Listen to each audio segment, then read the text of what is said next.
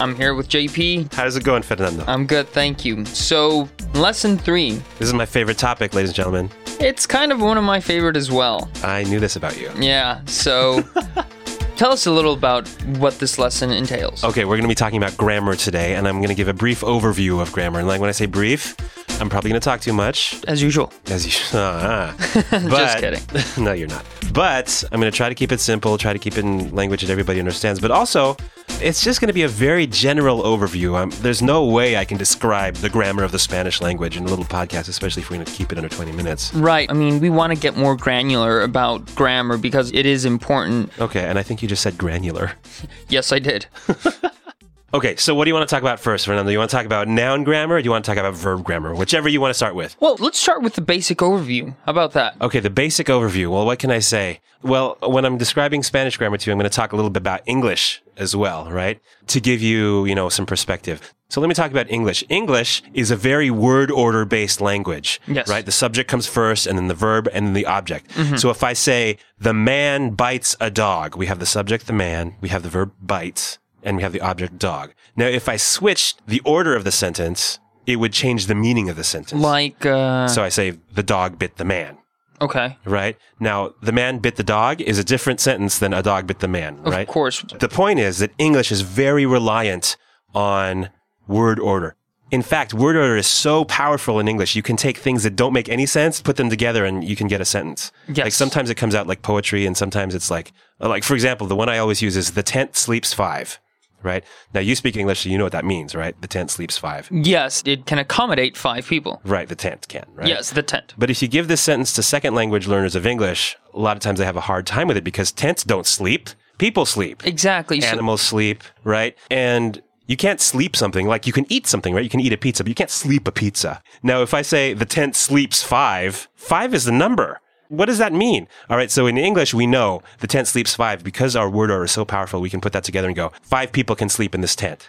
yeah, so we're using the verb to address a different type of action. Right. So sleeping is usually the act of sleeping, like we think. But if we say the tent sleeps five, the tent is not sleeping. It's people that are sleeping in the tent. Exactly. Okay, that's English, right? Yeah, that's English. It's like using summer as a verb. Where do you summer? Right. Summer is usually a noun, but when we stick it in that verb spot, our word order instinct makes it into a verb. So we know that I summer in the Hamptons. Yes, exactly. Right. Right. Now, Spanish is not like that. So if I give my overview of Spanish, I'm going to have to say it's not word order driven. No. Instead, when you're learning Spanish, you have to learn a different system of telling who does what in a sentence. And what Spanish does is Spanish has conjugations. Conjugation. Okay, now this, a lot of people turned off the podcast and they ran away screaming. They threw no, their no, come headphones back, down. come back, come back.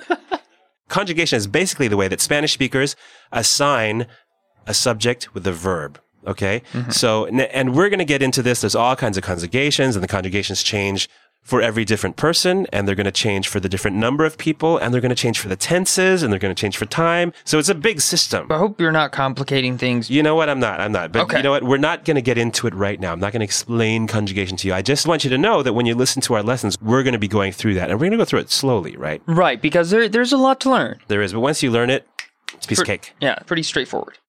Okay, so conjugation is the hallmark of Spanish verb grammar, and it's the main thing you're going to learn in your Spanish class or as you're listening to Spanish Pod 101. So what we're saying is don't get discouraged. Once you learn how to do this, you can fly a plane. You can fly a plane by conjugation? I'm just saying you could read the Spanish manual. That's what I'm saying. All right, I know what you're saying, Fernando. I happen to be very pumped up Yes. about conjugation. but it's it's myself. basically like, you know, math. Once you're able to solve a problem, it's all downhill from there. Okay, that's true. That's true. Once you learn it, it, it you got it. Yeah, it's once you're over that hurdle, Okay. and you're great. So that's the main point of Spanish verb grammar. Now, can we talk about adjectives? Yeah, okay, And nouns? fine, fine, fine. fine. Okay, so noun and adjective grammar, just like conjugation is the hallmark of verb grammar, gender and agreement is the hallmark of noun grammar. Okay, so now when I say gender in English, when we say gender, it usually means, you know, Male, female. it means male and female. It means sex, right? Now, when we talk about gender, it's going to be a grammatical gender. Right. Okay.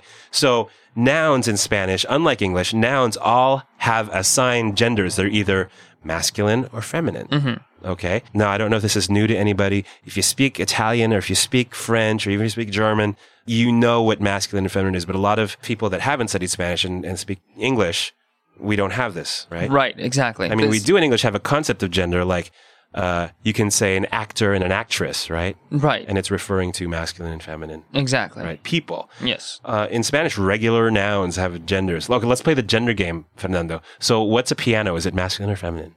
El piano. So, masculine. It's masculine. You said el piano. That yes. means masculine. La piedra. La piedra. That would be feminine, right? That would be feminine. Yes. Mm-hmm. La piedra. I could tell because you said la. Yes. Which tells me that it's feminine. Exactly. All right. So, Fernando, why is a piano masculine and a rock feminine? What's going on? I really would not be able to answer that. It's just an arbitrary response I have, and Okay. it's something I've learned from the beginning. Okay, so there's no like psychological theory with that pianos are basically male objects. No, not at all. Uh, No, it's just the word, right? It's just the word. Same with the rock. Okay, the Yes. word for rock, la piedra, is Yes. feminine. Okay, now this is super important, as we said, because every object, every noun in Spanish is going to have a gender. And it becomes even more important when you put these nouns in a sentence, Right. right? Because when you want to describe these words, if you want to say, Let's say, for example, perro, dog. El perro, that's a masculine, that's Mm-hmm. right? masculine. That's a masculine dog.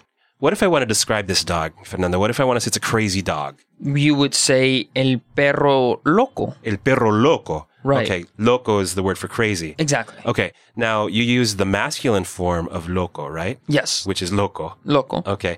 Now, if I want to talk about a crazy dog, or if- actually a crazy woman, I want to talk about a crazy woman. Okay. Any experience with those? okay. Um, so, la mujer loca. Okay, la mujer loca, right? So here we heard the word loca, Yes. which is an adjective and it's feminine. It sounds kind of like loco, Mm-hmm. but it has a feminine ending, Exactly. loca. Loca. Okay, so we have masculine and feminine nouns and masculine and feminine in adjectives. Yes, exactly. Okay, so that is the main feature of noun grammar. Yes. All right, now there's plenty of things to talk about besides gender in noun grammar and conjugation in verb grammar. There's all kinds of other grammars that we can talk about. So that's the main thing for people that are learning Spanish, you know, especially if you're coming from English like I did.